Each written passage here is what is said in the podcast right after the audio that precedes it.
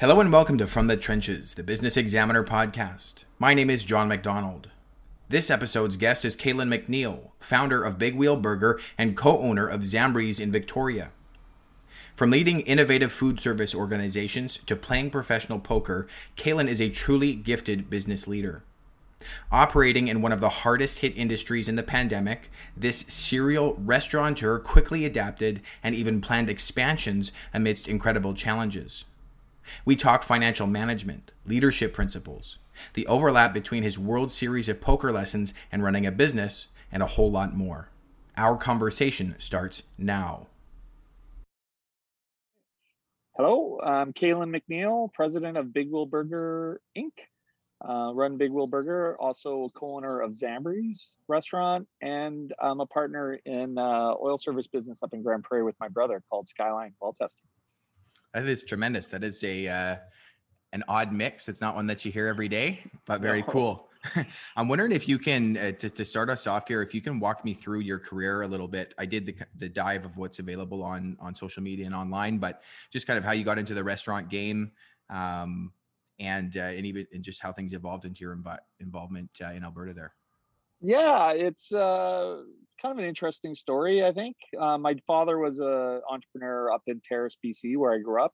He was in a logging business and had a uh, a following company, fairly large. Um, I think he had it up to about almost 200 fallers that worked underneath him.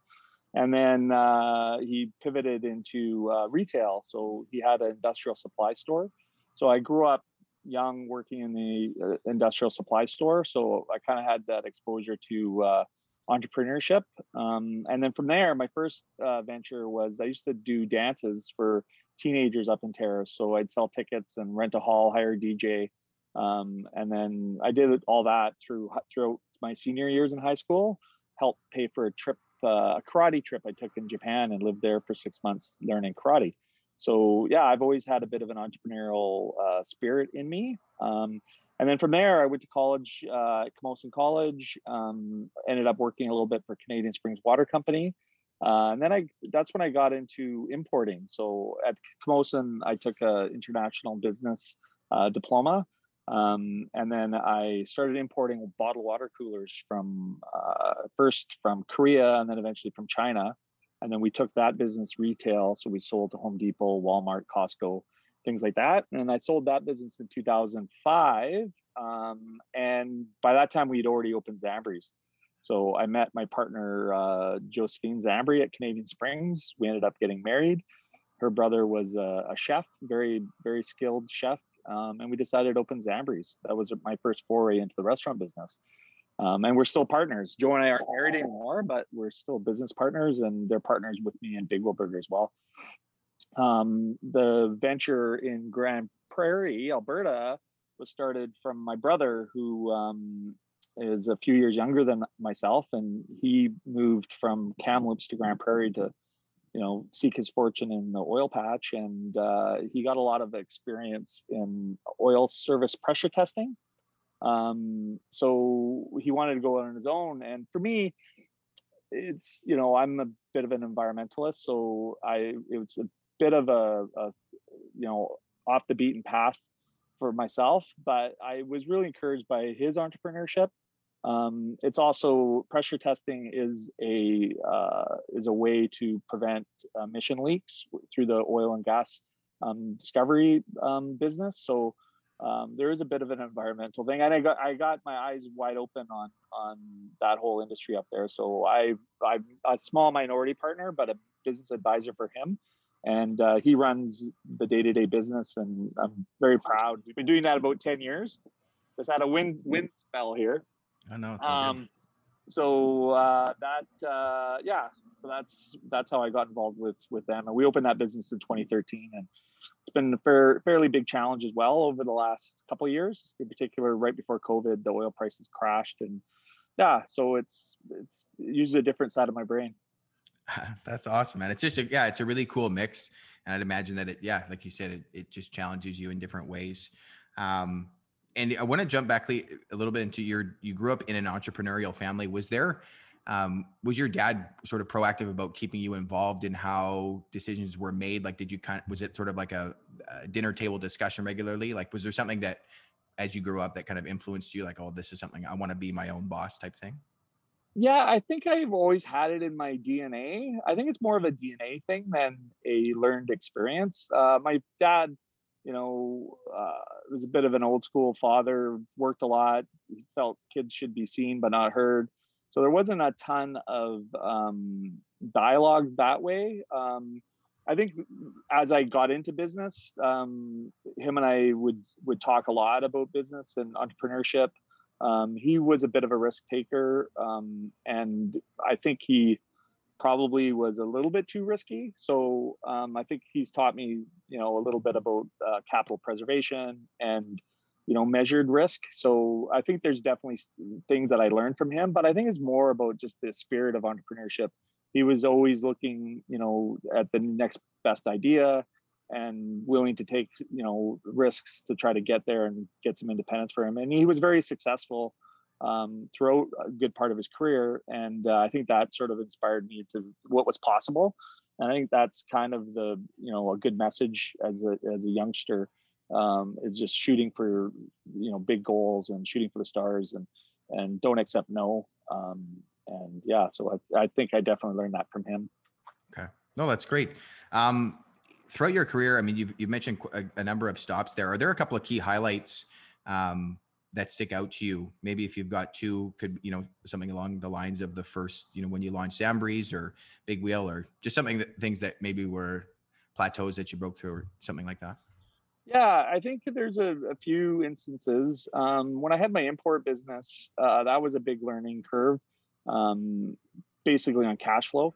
Uh, when we imported products from Asia, we had to pay cash for them uh, by wire transfer, and sometimes it'd be two or three months before the product would arrive. And selling to Home Depot and these big box stores would take two or three months to get paid. So I think that was an eye opener for me is just understanding, you know, the flow of money and um, how that that works. Um, in the restaurant business, obviously, it, it served me well because you know preserving cash and using your cash wisely is is a very important thing in the restaurant business. Uh, traditionally you're operating on two to three sometimes if you're lucky five percent margin. So it's super tight. So if you if you make a mistake you get punished fairly quickly and you're usually short of cash. So uh, i think that experience you know put me in a good position um, in the restaurant um, business the other thing is just finding good partners so um, I've been fortunate enough to have uh, you know two really good partners throughout my my last 20 year career in the restaurant business, being uh, Joe Zambri and Peter Zambri. Um, and they do a lot of the day to day heavy lifting. Um, I deal with most of the business things, so it's a really good partnership. And I think that's one of the things is if you can't, if you don't have the skill set yourself, find the skill set either through a partnership or um, just good hiring practices um, I think those those two factors are sort of the, the most critical things that have uh, led to our success. Okay. No, that's great. I really appreciate you fleshing that out. I want to jump into the the pandemic stuff a little bit here, um, just uh, mainly because you're you're in the restaurant business. It's one of the harder hit um, sectors that's there. Can you walk me through a little bit of just what your initial reaction is, especially as we're kind of hopefully starting to come out to, on the other side here? Yeah, the initial reaction was um, terror, I guess. Um, I also had an interest in the oil service business, and the oil market just collapsed a couple months prior to that. Um, I think that that um, awareness of global affairs, which is an important aspect of that business, um, had me personally better prepared. I saw what was going on in China early, um, was watching it closely as it pivoted to Italy and started growing. So I was anticipating it coming here. Uh, most of my, you know, people that work for me and uh, my partners uh, were a little. Even my my girlfriend, we had a trip planned to Ireland, and I was telling her that we are going to have to cancel it. And she was looking at me like I was crazy. But so I was a little bit uh, prepared. Um, the hardest challenge for me was just getting everybody. I felt like I was probably a month ahead of ahead of it, um, and people were reeling from you know the, the initial shutdown and a little bit par- paralyzed. So I think that's the one advantage that we had is I kind of was a little bit better prepared. So, you know, one of the things when you're doing that, and I felt like I was in a position um, to sort of understand what we needed to do, but I needed to rally the troops and get everybody on the same page, which was, I think, our single, you know, most impactful thing that we did is, you know, it took us about three to three to five days to get everybody on the same page on what our action plan is going to be. And then just, I knew that we needed to move quickly um, in order to pivot and do what we need to do. Otherwise, you know, the longer it takes, the the harder and the the the slower it's going to be to to kind of get things back together. Um, we had done a lot of stuff prior to the pandemic that put us in good position. We already had a takeout app that had already been going. Um, I had thought about different things that we could do if this was going to happen. So um, we kind of had a plan, a little bit of a, you know, a foundation of a plan in place prior. So I think that that helped us, and a, uh, a, uh, you know, a good business model too. I mean, we do pivot well to takeout at Big Wheel Burger. Um, Zambri's, of course, a full service uh, in room dining.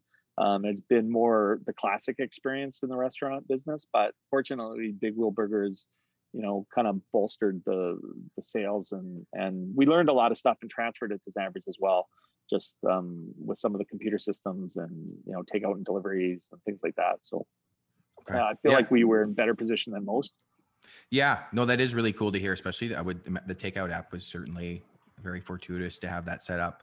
Um, and it answers a, couple of other questions there. Was there a surprise that came out of this uh, for you with maybe a response from your team a response from customers? Um, well, I think the team in general, like uh, I did an interview on CHEK early in the pandemic, and I at the time, and I think it still rings true, is just knowing that your team's got your back. Um, as a leader in an organization, a lot of times it's a little bit lonely. Um, and me in particular, I try to do the big things. So a lot of times you're you're you know the rest of your team's on the other side of the table looking at you like you're crazy. Um, so I think some of the stuff, especially with our foundation, so we had a foundation that we'd started a couple years prior, and I was always wanting to elevate that and make it more part of what we do um, and giving back to the community. And I think that was you know another aspect so my staff being there for me and being you know willing to do what it took to get everything back up and running and then our ability to elevate our foundation and just you know do a partnership with our, our staff our the ownership group our suppliers and the community so that we can just be there for them. I think when disaster strikes, that's you know raising everybody up um, is is kind of how you get through it, and I think that is you know the be- biggest lesson and one of the most important things that happened for me. Okay. No, that is great. I saw uh, quite a few notes about the foundation online as I was prepping for this, so it is it is cool to see that there's some good traction there. Um, I want to ask a, a, question too about as you've built these businesses, um, and certainly, I mean, I read one note that there's roughly about 120ish staff with Big Wheel. Can you talk about what your approach was like from kind of from that jump and how you worked on scaling the company up from from the beginning? You don't have to get obviously too too granular, but yeah, I mean, the biggest thing about it is just having good people. Um, when we built the business plan for Big Wheel Burger, we always wanted it to be a little bit arm's length, where it wasn't just about ourselves it was about uh, you know a strong store manager a strong store team and having the customers and the staff um, you know look to the store manager as as the beacon um, and strength so all of the systems we put in place were designed to be arm's length so that you know we didn't have to be you know the ones that were called in the middle of the night if something happened or um, we just built a really good foundation we made sure all the systems were in place um, we purchased correctly. Um, we empowered the team there to make some decisions, and that's allowed us to um, to grow. Uh, there's been a ton of you know learning curves. I think we're fortunate that the customers haven't seen a lot of those things. A lot of most of the worst mistakes happen behind the scenes. Um, and it came at a you know cost uh, investment cost and price costs and you know you know lots of sleepless nights and just trying to figure out. But we always did it based on systems. So um, most of our mistakes were trial and error with different systems that that didn't work that we thought might work. Um, but you know, and we're fairly quick, and I think that's one of the biggest advantages that we have is that we move quickly. So we don't, you know, sit in our mistakes very long. Um, and again, just surround ourselves with good people. I think is is the big message there. And um, yeah, and you know, systems, systems, systems. And you know, we've we really invested well in systems and surround ourselves with good people, and you know, good things will happen. And uh, I think you know, I I'd like to take all the credit for it, but I can't. And uh, I'm just one piece in the puzzle. But you know, everybody is uh, everybody contributes to the success. Okay. No, that's great. It's and it's really nice to see a great return on it. It's you guys have grown. Um, I remember, I think you guys won a business excellence award a number of years ago. You have the, the Nanaimo expansion, which is really nice. Selfishly, as our head office is down there. Um, yes, yes, yes. so that is great.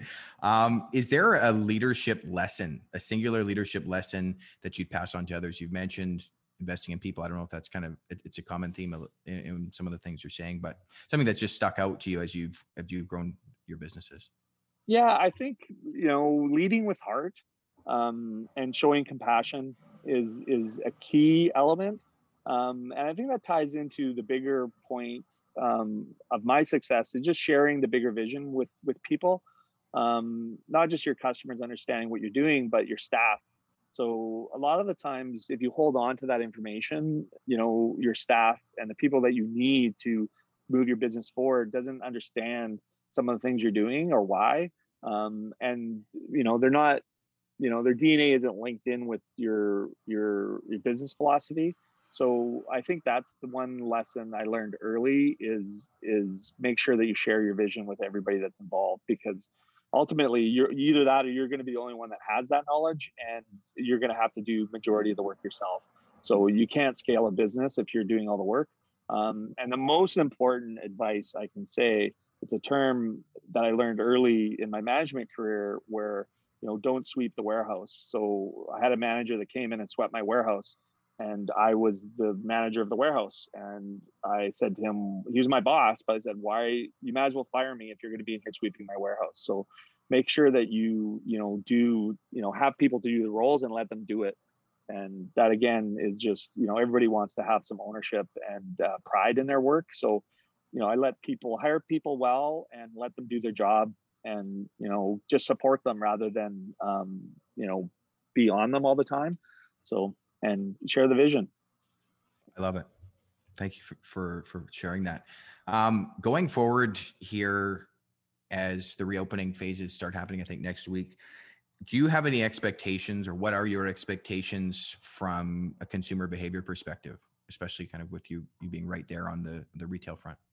Yeah, I mean, I think you know I'm expecting the Roaring Twenties, so I believe um, especially when the borders open, we'll have an influx of tourists, in particular from the United States and I imagine from abroad. Um, so I think that'll be a big uh, impact on what's going on here. Um, I think there'll be a you know more widespread domestic tourism, which will bolster that. And I think just generally speaking, a bunch of people just getting back out and you know familiar, you know, building up those family bonds and friendship bonds again over food and beverage. I mean, there's no better way to connect than um, eating and drinking. So uh, I'm expecting it to be very busy. Um, and I think we're gearing towards that aspect. And we've made some changes over the course of COVID that has put us in a better position. Um, and we got to face that Business is not is business needs to change. Um, I think employees need to be paid more. We're working towards a living wage program for our staff, which is a little unprecedented in a quick service restaurant like ourselves, but um, I think we're smart enough to figure it out. Um, and so we're going to be implementing that over the next little while. And I think investing in the people, investing in the community will, um, the companies that do that will greatly succeed and, and have an advantage. So that's where we're putting our emphasis. And um, hopefully in the next two to three years, you know, you can, it's a proud job to be working in a restaurant and well paying. So I don't see why you know we need to be reliant on on gratuities or things like that. Like we should be able to pay a living wage and run a business that way. So that's you know I'm going to try to do that. And I'm not alone because we started a, a, bread and butter collective, which is a group of um, restaurants, and we're basically just sharing information, helping each other out, and just you know trying to prevent mistakes and also encourage um, people to pay pay better but also do a business model that they can profit as well, so that they're not, you know, either losing money or breaking even. They can actually make a little bit, bit of profit, so that we're prepared for the next, you know, big event that happens that could disrupt the business. Is the Bread and Butter Foundation is that like brand new that you guys have found uh, have founded? Yeah, like yeah, we've started the we founded the society. I guess it was probably about six months ago now, um, where it was official. We started working together uh, last summer, and we just called a group of you know restaurateurs. You know, there's a, a number of them. Bread and Butter Collective.com is our is our website. Um, and you can see all the members there. I think we're at about 35 or 36 now. Um, but you know, you know, Habit Coffee, Sherwood, um, Two Percent Jazz, Prima Strada, Pizzeria, um, a, you know, Tapa Bar. There's a bunch of local um, restaurants here, and we've attracted other ones in other cities as well. Just with a common idea of, you know, we're just sharing business planning and and um, best practices on pricing, and you know, we're trying to figure out a living wage program that can work and you know try to get people off the idea that um, tipping is the only way that you can make a living in the restaurant business because it's a little bit of servitude when that's how you have to make money is off you know people's um, generosity and tipping and i don't think that's a great business model. Um, unfortunately it's been the one that we've had to deal with for the last you know 100 years but we're looking to make a little bit of a change at least in our backyard so yeah it's been fun. It's been really rewarding and you know you think you're the smart guy at the table but there's so many other people that are doing really interesting things that uh, sharing that knowledge is what we have to do in order to strengthen our industry. Awesome yeah that's really encouraging to hear it's nice to hear the the collaboration that's going on you mentioned briefly the living wage um, and some of the changes that you guys have enacted going through forward in the next couple of months are you just kind of just kind of waiting to figure out what's going to happen from a, a, I guess, a business perspective as the reopening happens? Is there any kind of changes or announcements that you have coming up? Well, we're going to be the living wage program is something that we're going to do. Hopefully, we'll have that in place um, by October. Um, we we usually, I mean, in the old days, we used to do things fairly quickly, and I think there's certain things that just need a little bit more time to prepare. So we're going to have that in place obviously we're going to continue to do our foundation work um, we just got a charity status with with um, the big wheel community foundation. So there'll be tax uh, benefits to people that um, donate there. Um, we're going to be we have an auto gratuity right now on all of our bills just to give wage support.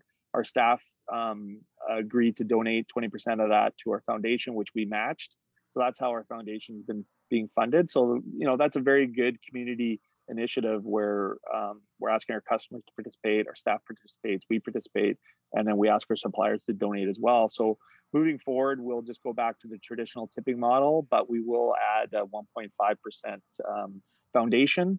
Um, but we'll have our, our charity number on the receipt so they can claim that as a tax deduction as well. Um, and it's really I, one of the things that I really think is important is that we're all in it together.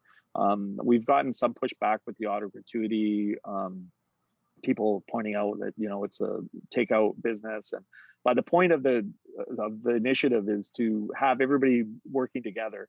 So we're not asking anybody to do anything that we're not doing ourselves. And you know, people have choices out there. So if they don't want to support us for for doing this, then you know there's a lot of other good places that serve good food but this is how we want you know to change business for ourselves. And um, it's again we're not asking anybody to do anything that we're not prepared to do ourselves so i think that's kind of key. Um, and then we're opening Courtenay. Um, we're we're we've got land in Courtenay. We've we're close to finishing the plans and submitting our building permit and hopefully we'll be open there with our own building next summer. That's, that's really tremendous. exciting for us yeah, when I was looking through your locations last night, I thought, oh, where it just seems like a natural progression to hit the Comox Valley. You have a fairly young family demographic, so I think that's fantastic. Yeah, we've been wanting to do that for a long time, and we've actually owned the land there for I think going on three years now. So it's something that we've um, been wanting to work on, and we were in position to do it last summer, but uh, COVID obviously got in the way of that.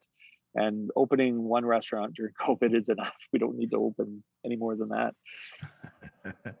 awesome. Well, that's cool. I look forward to to seeing how that turns out. Um, I want to ask you quickly about uh, poker. It was not something mm. that I expected to find when I was doing some some research. But it's a, it's a really cool. Uh, I don't know. I don't know if you call it a hobby or I guess a profession. You've had some fairly significant success, I guess, on the even on the global stage. Can you talk about maybe just how that's come about, um, or is it something you're still kind of active in doing on the side? Or? Yeah, I mean, I'm. It's a hobby for me at this point. Uh, I did it full time for a number of years. Um, you know, in the early stages of Zambri's, um, where I wasn't needed as much. So, yeah, it's some. I've always been a games person. Um, I had a uh, an injury. Um, I went in for a knee operation and overdosed on morphine in 1992. So part of that recovery, I was in a coma for five days and I had to relearn how to walk. And there's a yeah, that's another whole story. But how I got into poker was as a result of rehab from from that. I started playing chess.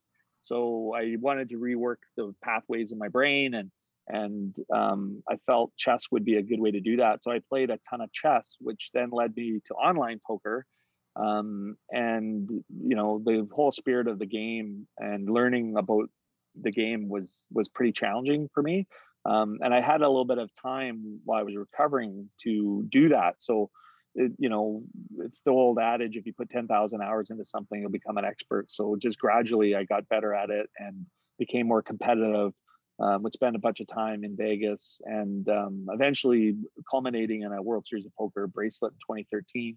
Um, and in 2014, I almost won the same tournament twice. So there, those are my claims claim to fame uh, in that uh, era. But it's been so impactful in my business, and you know, there's things that have transferred both ways. So um, for me, I view it as a you know, people view it as a gambling, and it is gambling. But um, I do tournament poker primarily, and you know, so your cap, your losses are capped and you play down to a single winner. So it's more of a you know a sporting type of thing for me. But um, risk management has come in that, and there's so many different you know decision making um, processes that you do that's helped me. And you know some sometimes it it it's good because I I get to make decisions with limited information, and that's what poker's based on.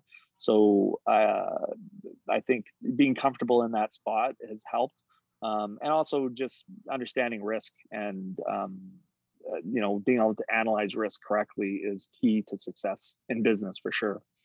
Yeah. No it's so interesting. I know i've i've uh, i've read a little a bit about it and a lot of this you see there's some different styles that people play and there's like the heavy analytics side versus a little bit more like an old school go with your gut. Do you have yeah, a, a certain is there a style that do you have a blend of the two or do you have what end of that spectrum I, do you start to fall on? Yeah, I'm I I'm kind of a math guy, so you know, and those are the different. You've got the feel players, and then you've got your your math players. So basically, I analyze the odds fairly well. Um, but I think my bigger advantage is just my people reading skills, and then just how I carry myself at the table. Um, you know there's a, a, ability to tell a story. So in poker you have to be able to tell a story with how you're betting um, and that story has to make sense. So i think in business it's the same way. If you're trying to convince somebody to buy your product you have to tell a story and it's got to be convincing. So uh, there's a lot of parallels with that um, and when it comes to the math of it i balance those decision making ability and game theory um, with the instincts of um, where i think i am in a hand um, and just a, an ability to tell a story. And um, I think the more convincing you are, uh, the less reliant you need to be on the math part. Um, the but on the other side is the less convincing you are, the more reliant you need to be just on the stats and the statistics and of that. But you know, I really enjoy um, the thought process that goes into um, each hand that you play in poker because you're listening to the story they're telling you and then you're looking at the cards and you know what cards you have and you're doing the math on eliminating you know based on how they're betting. So it's it's fun to see if you're right and a lot of the times you can guess what hands they've got and or a range of hands. And i think in business you need to look you know there's always a range of possibilities um, and then just trying to figure out you know the best way to maximize your success within the range of the possibilities that can come um, but the single most important thing I learned in poker was not to be results orientated. You know, make the best decisions you can make, and as as the board changes, you know your decisions are going to have to change. So when the landscape kind of pivots and turns if you're if you're still stuck in your your ways you're going to be making more mistakes. But if you don't worry about who's going to win or who's going to lose the hand but just make good decisions at the time then you're going to be way better off. And i think that you know often in life you get caught up with the result and you just want the result and you want to win and you you, want to have the result that you want but you know a lot of the times if you're focused on the end you miss all the key parts that go into getting there so just making good decisions each time um, and evaluating those decisions individually without worrying about the outcome is um, probably some of the best advice that I've learned from playing poker. Um, and then just when you take those big bad beats and you lose, you know, there's in 2014 I was playing for 300,000 US, and the difference between you know fourth, which I came in, and and first was 120,000. So you're making decisions based on 120,000. When you lose, you cry. Like it took me six months to recover from it, but you're that's what happens, and it's the luck of the cards. You I can't control the outcome. All I can do is try to control the decisions I'm making. So I think that uh, some of the best lessons I've learned from poker, and I still enjoy it. I'm hoping to go back and play the World Series this year, and you know I don't do it a ton, but I I, I dabble online to keep my game fresh, and it's uh, a good way for me to relax. Yeah, that is so cool. I really appreciate you fleshing that out. No pun intended. Um, yeah, yeah. Can, can you, can you, or I don't know if you're comfortable saying what happened with your knee, just out of curiosity. Was that? I used to do competitive. I mentioned that I was in Japan um, when I was younger, just before I went to college. I came down here to go to college, but I went to Japan with a buddy of mine to train karate at our, our home dojo in Japan. Um, so we did that in, uh, I guess I went there in 1990, 1990. Um, and uh, so I've, I've done fairly high level karate competitions and I tore my knee ligament in, uh, I guess it was uh, 1994. And I went in for an operation um, that fall and because uh, I tore my ACL. And uh, that's, that's basically how I got the operation. And then the operate, operation went fine, but in the recovery ward, um, I overdosed on morphine.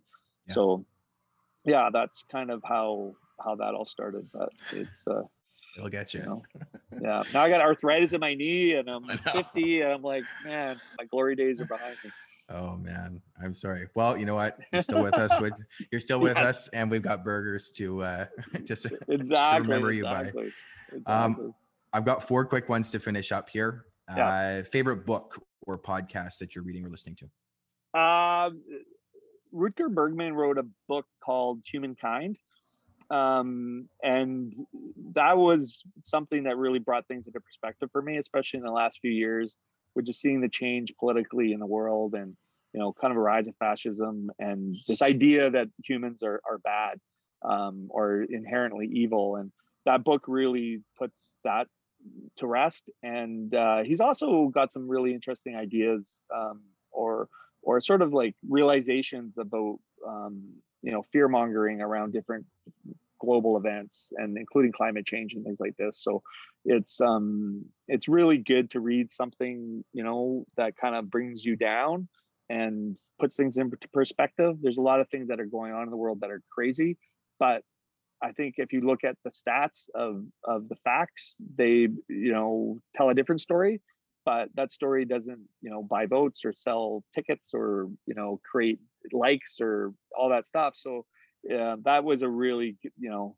probably one of the better books i've read and i made a point of last year of reading as many books as i could and i think i read 20 um, of a variety of different topics so there's there's a bunch of really good ones in there as well. Awesome. Well i've taken that note down. Uh, best personal advice you received and it could be okay if you went with the don't sweep the warehouse as well. Yeah i mean that that capital preservation actually is is something it takes a long time to build capital um, and a very short time to lose it. So i think understanding um, risk um, and what you're trying to do and poker brings a good analogy like you're trying to build chips in a poker tournament. So the idea is you're going to collect all the chips of the tournament. So when you have a big stack you can take a bunch of risk with the top part of your stack but don't take a ton of risk with all of it because it took you know you got to get a little bit lucky you got to play well a lot of things have to go right to build build wealth So, you know, I welcome full on risk and, and gamble, if you will, and taking chances on the top part of your stack, but keep your capital, you know, with you because it, it, it took a long time to build it and you had to get lucky. So um, try not to just to give it away. Yeah, that's great. App or piece of software that you can't live without. I gotta say Twitter to be honest. Like it's as much as people view some of it as toxic, I've I've stopped using Facebook altogether. Uh, I mean, there's some business apps that that I use that are decent, but I think access to um, relatively real information fairly quickly. There isn't. It's not like Facebook. There isn't the targeting that happens um, where you're basically going to be in a silo. Uh, you really get to follow and and learn and and just see real things that are happening in the moment. So I've yeah, and you know I've had very good exchanges with with people that I never would have had had I not been on Twitter. So Twitter is my my go to. Okay, tremendous.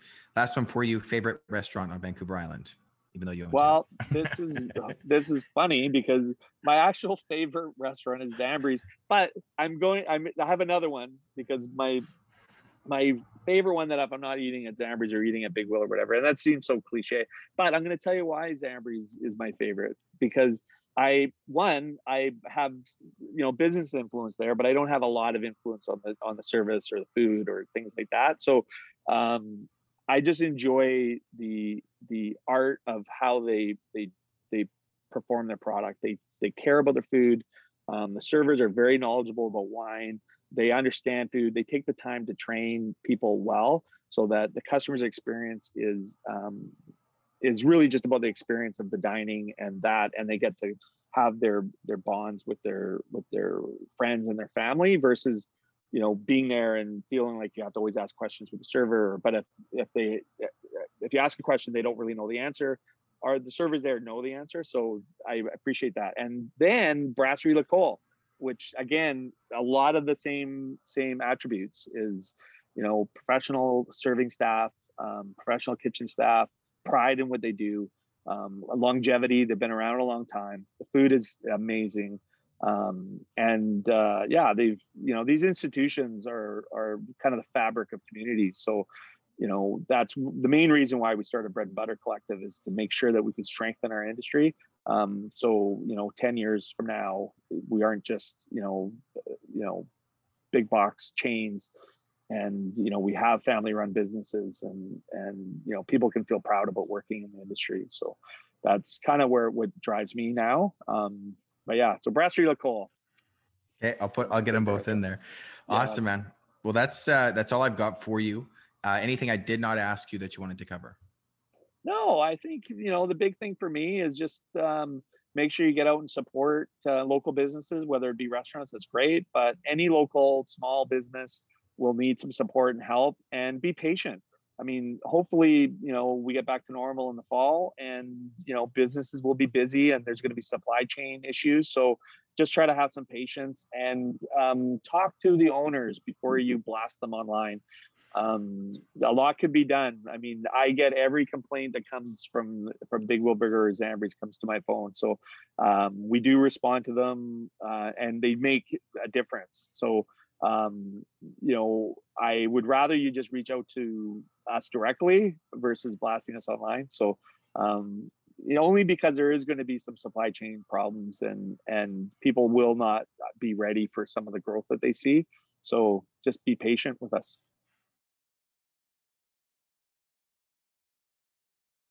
Thanks for stopping by from the trenches, the Business Examiner podcast. If you want to learn more about the interviewee, please check the web and social links provided in the video or listening platform description.